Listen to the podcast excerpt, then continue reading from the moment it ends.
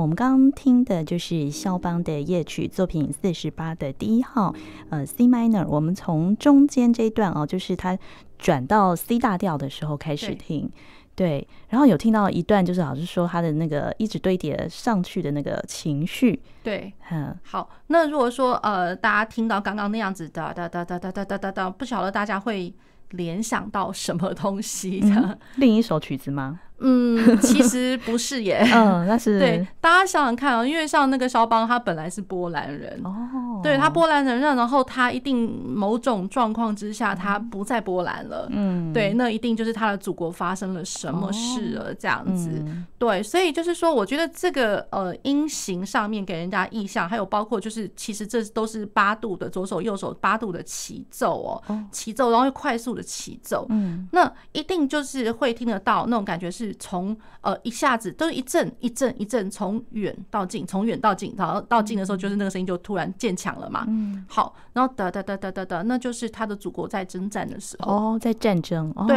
在战争的时候可能会有那种，虽然不见得就是说那个时候武器有多么的精良，嗯、可是可能有那个轰隆隆的那种血腥的画面呀，或者是说炮声之类的。哦对，那然后呃，就是等于就是说，呃，他在他心目中，他有一个想家，然后他的一个爱国情操，所以我觉得就是嗯，那个爱国情操也一方面哦，就是展现在就是说他变成大调，嗯，对，那个大调，然后又加上就是说我我在 C 大调，它的那个和声是都是比较沉。沉稳的，对，沉稳的。那所以那个那个感觉就是他想要去做一个很，就是内心有一个很沉稳的一个旋律在，可是它是一个和声很大的和声的一个铺陈。可是呢，内心里面其实好像隐隐约约又听得到。其实当然，他因为人一定在外面，他哪听得到他的国家发生了什么事？所以一定就是说，他心里面隐隐约约的，就是我觉得是两种不同的情绪一直在交战。就是他又很想要把自己就是稳下来、沉下来、稳下来，然后他真的太呃很热血，他很很想他的国家。可是呢，一方面就现实上面就是一直一直在扰乱，一直在影响了那种感觉。对，所以我感觉上是一个情绪上面的非常大的一个波动。对对，可是不要忘了它是夜曲哦。哦，对，所以应该是比较宁静的、优美的。对对啊，所以它的夜曲感觉其实。不完全是这样，对对对，所以我觉得借夜曲之名啊，然后可能做，所以我之前有呃上一集节目有讲到无限可能，真的无限可能，对，那所以就借夜曲之名，可是呃肖邦其实他想家想的慌了，想。超超级响了，对，uh huh. 那所以就是会一直听到那种情绪很激昂的那种感觉，而且他后面又接又回到 A，然后就是那个很优美的那一段那个主题又出现。哦、呃，对，然后那个那个主题上面，其实，在 A 段上面，哦、呃，其实 A 段一开始的那个呃呈现，其实是一个就是因为一个沉重的脚步，再加上一个。呼气的那种，就是一直在呼，一直很累的那种感觉。嗯，对。那可是呢，他在最后那个 A 段哦，就是 A B A 的那个最后那个 A 段，他的 A 段，大家仍然听得出来他的那个主题的轮廓。对。然后那个轮廓，可是呃，大家一定会觉得，哎、欸，他变得也一样很激动，因为那个激动的感觉是延续的刚刚哒哒哒哒哒哒哒哒连续三三连音哦。那呃，前面的那个三连音，其实我老实讲，那个连续八度，其实这也是其中的一种技技术技巧上面也是不太好弹的，因为很多人万一那个手被一个僵掉的话，那真的不要玩下去了。这样对，好。那它延续的前面那个动感，然后到了现在变成是流动的三连音。嗯，那三连音，然后呃，那个三连音呃都会变成是呃双音哦。所以嗯，哆对哆对哆，然后大家常常会听得到可能六度双音啊，然后五度双音之类的，然后甚至还有和三和弦，呃，哆哆哆哆哆都是和弦哦，跳跳跳跳跳。对，所以就是非常的沉重。可是，在这样子的一个就是感觉上音响就是。很多音聚集在一起的时候，嗯、他又写了一个 pianissimo，嗯，就是要很小声，哦、很小声。可是呢，他又写了一个 agitato，就想哇，救命啊，嗯、救命啊！就是音好多，哦，然后可是他又很小声，就是一直一直被，我觉得是一个很压抑的压抑的那种感觉。对，那这边的话，老实讲，也也真的不好弹，因为你真的你知道音很多，音很多，本来想当然就是不太可能很小声，对，所以你一定要很克制了。就是我的手指头一定是很早，就是呃，我们在讲说手型的预备，那个手型就是说，不管它是双音，或者说它是和弦或者是什么的，每一个和弦，你的手型那个距离，音程跟音程之间那个距离，指头跟指头之间的距离，这早就要准备好在那边的。对，所以这要及早准备好，然后我一旦呃，就是准备好之后，我的我要在一个很适当的一个时机要落落键，嗯、可是落键呢，又不是从键盘的上方哦，嗯、它等于就是一定是贴键，甚至就是说是从键盘的原本键盘该有的那个到底的那个高度，嗯、甚至键盘一定要先往下压一点点，等于就是说我的键盘到底的那个距离是短的。对所以要要距离短一点，距离短一点，这样才会小声。我已经是贴键贴键的状态，然后我还是从键盘本来该有的高度，还要往下稍微压一点点，稍微的那那那个那个高度，然后再往下弹。哦，对，所以就是说，因为我们如果说呃速度，它因为它这个速度其实不慢，其实是快稍微流动的流动，然后音又那么多，然后又叫我说他是他对他很激动，他是 agitato，那可是他又要 pianissimo。对，那那这样子的话，因为一块很容易就会渐强，嗯，所以我只能就是从那个触键，我落键的那种呃，就是呃，可能它的速度跟高度都要去斟酌，我要怎么样去这样。那然后我的指尖啊，绝对不是站得很高的，嗯，绝对不，但指指尖绝对是比较平的。因为我直接如果站高的话，第一个我骨头的重量，那个骨头也有对敲下去那个声音绝对是尖尖锐利的了。对，所以它这个地方其实是我觉得，嗯，就是去去这样想好了，就是说，呃，我我我想到一个很好玩的一个一个意象，就是说，呃，有比如说有小孩子突然被爸爸妈妈骂的时候，然后。躲在棉被里面哭，大棉被盖盖起来，你知道里面在干嘛，在哭是什么？可是棉被盖起来其实很小声，可是里面真的是很很激动的在哭，就是那个呜咽的那那一种感觉，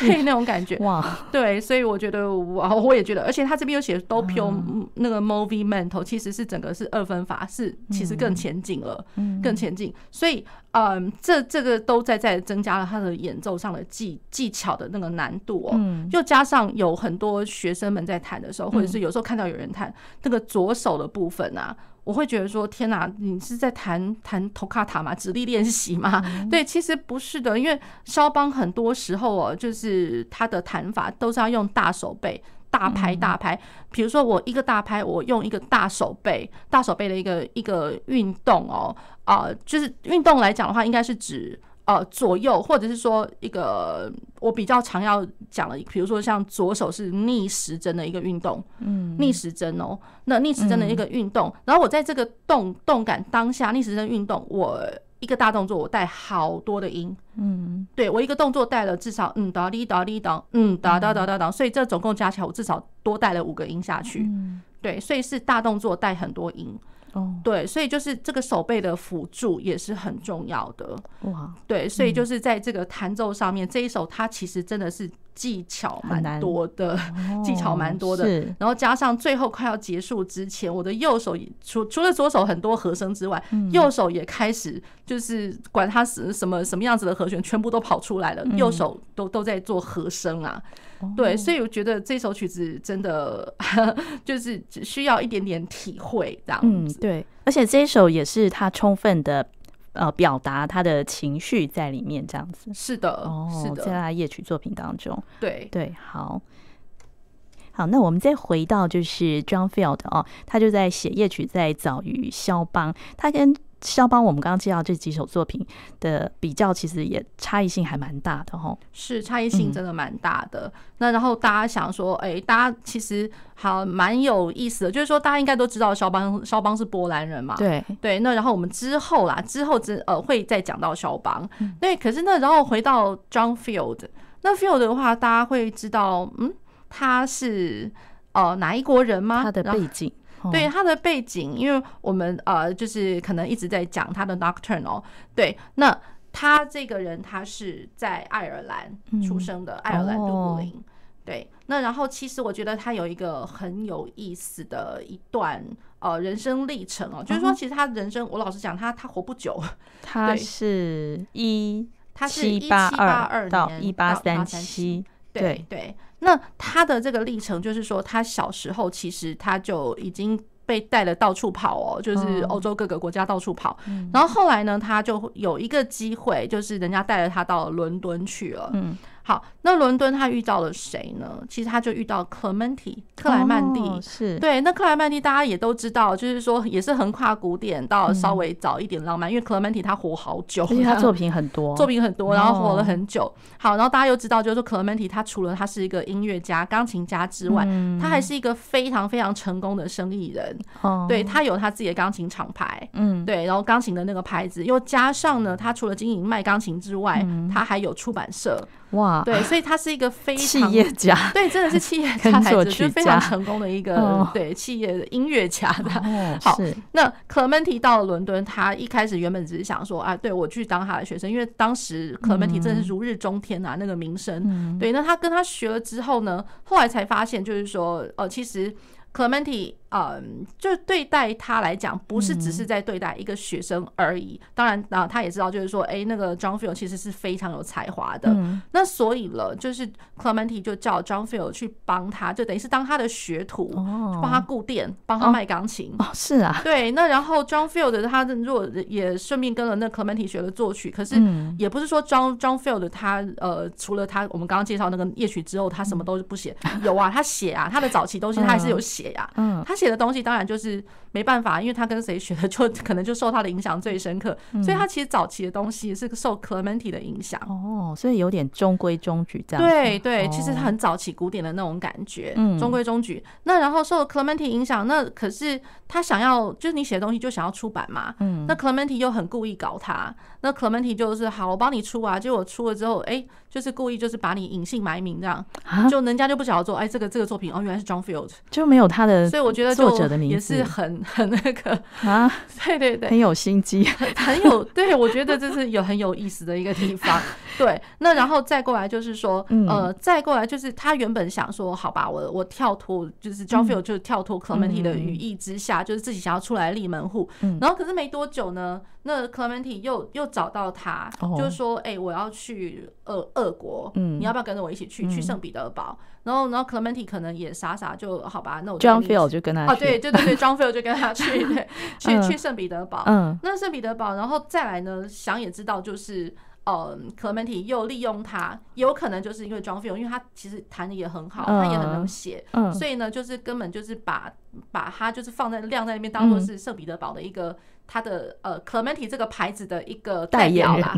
代表人，对，是。在在在圣彼得堡那边帮他就是销售钢琴之类的，对，那可是呃后后来就是久而久之哦，就是。John Field 他也一就是有定在那边定居在那边有一段时间，在圣彼得堡，在圣彼得堡，所以反而就是说他呃 John Field 他呃呃怎么讲？他是圣彼得堡反而比较如鱼得水一点，因为 Clementi 总不会一直一直在 在俄国嘛，对，那所以他自己一个人，他慢慢在圣彼得堡开展了他的呃他的名声，不管是说论呃钢琴就是演奏，或者说以钢琴老师。或者说他的呃作曲，以作曲家的身份，就是在圣彼得堡都充分得到了一个呃，就是大家认可他，而且都觉得说，哎，他真的是好厉害的一个人，这样子。是，对，所以我觉得他这个历程是非常非常的好玩啦，很有趣，很有趣。不过他呃只活了五十五岁。是的，是的。那可是我觉得，在他这个五十五岁，他这种呃，就是非常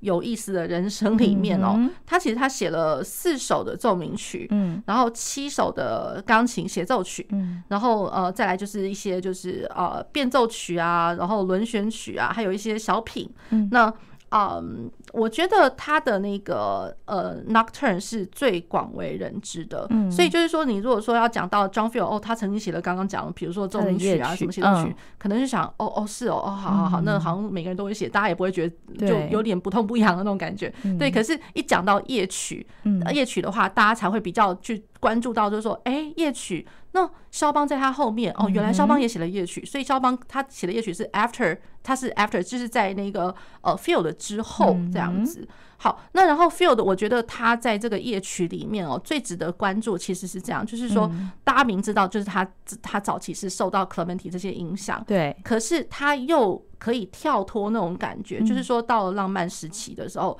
那他呃的夜曲里面富有了这些浪漫主义的一些嗯，就很很前面的浪漫主义的一些精髓，因为他把人的情感情绪稍微放进去了，嗯，对，然后他的音乐又变得很优美、柔柔美，然后旋律线这是美的没话讲，所以他设立了一个就是钢琴演奏的美学，加上呃他的作品里面也是充分呃饱满的保保障的一个。一个美感这样子哦，是对对，所以这也是他在音乐史上的重要性地位。嗯，是的，是的，对，好，那我们聊到这边呢，我们就先再为大家选播一首曲子哦。那这是另外一位作曲家是 Kalkbrenner 哦，他的作品。那请老师介绍一下这个作品。呃，这首 Kalkbrenner 哦，其实呃，它是那个两首 romances，就是罗曼史会这样讲，就是其实就是小品啦。罗曼史里面的呃，它是作品一百二十一的第一首，然后是一八三七年的时候写作的降 A 大调。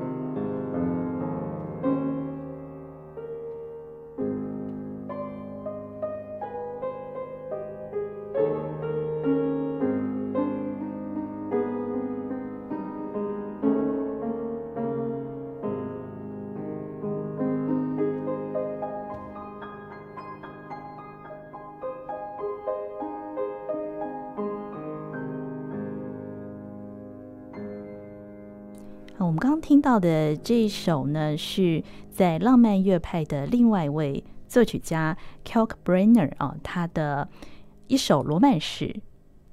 是他呃是这样，就是说他的 romance，他其实这个作品一二一哦，他其实是有两首。嗯，那我们刚刚听到这个是他的第一首，然后他这个 romance，他其实他有一个副标哦，叫做 Le 呃 Soupirs de la Harpe Éolienne。那呃，其实它这个是呃法文，其实我觉得蛮有意思的。它的法文其实它讲的哦，就是嗯。它的一个翻译过来的一个，它那个 Le Soupir 这个是叫 The Sigh，也就是说，也就是叹气、叹息、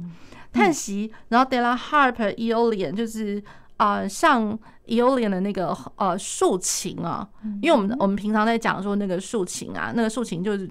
会有这个 Éolienne，常常会讲到的 Éolienne Harp，对，就只是一个一个名名称名名字过来这样子。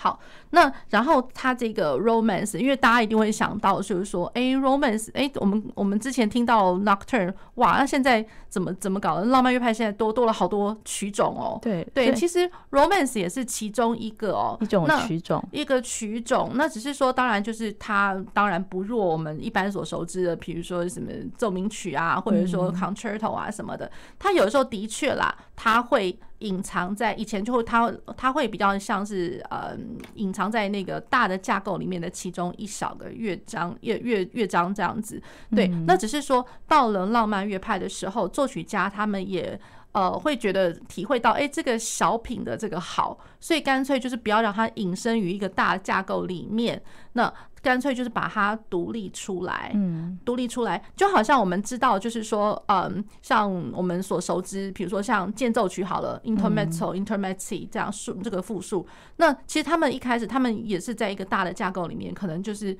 呃，我在慢板乐章，或者说我稍微呃，比如说第三乐章之类，第二、第三乐章。呃，可能会带有一个副标叫做哦，intermezzi，或者说副标的 romance 或者之类的。那到了浪漫乐派，常常都会看到，哎，这些东西全部都被独立出来了。哦，就是一个小品的一个对，就是一个小品的一个形态。可是你要说它的呃乐曲架构，其实真的也不就是不复杂，就是有的时候可能二段体，有的时候呃三段体，顶多是这样子。可是呢，我觉得浪漫乐派作曲家们呢，他们有一个好玩的地方啦，就是说他们很喜欢。就是把它独立出来之后，他明知道它是小品，对，所以他也不想让他觉得让大家觉得说他真的他真的就是小而已。所以就是说，我觉得它小里面的变化也挺多的。嗯，除了就是说它有那个，因为 romance 想当然一定有非常 lovely、非常 warm 的那种。甜的那种呃旋律线条，那然后一个呃也不会呃就就是说它伴奏上面的话，就是一个也不干扰的，就是也挺好的，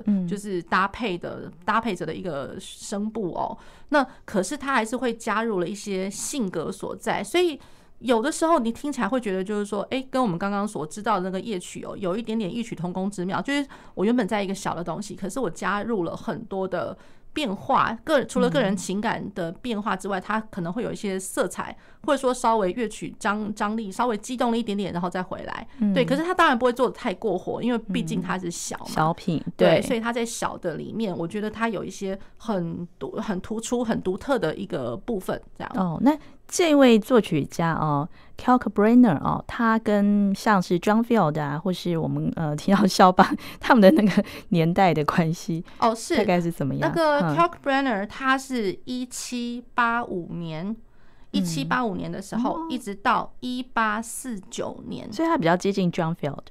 呃，是对，其实都是跨世纪的人物呢。对，跨世纪。那当然，大家想到一七八五的话，可能就会想说，哦，那其实那个时候根本莫扎特都还在。哦，对呀，那就是古典跟浪漫的交界。对，那莫扎特，然后加上比如说像贝多芬也在。哦，对，那所以就是都是跨世纪的哦。只是说 Kalkbrenner 可能大家一开始就会觉得说，嗯，他的名声当然，嗯，好像不会说拿他去跟贝多芬比。贝多贝多芬就是一个，就是好像永远 就是在那边好大一个巨人的一个那种。感觉。那可是 Kalkbrenner 的话。觉得就是说，大家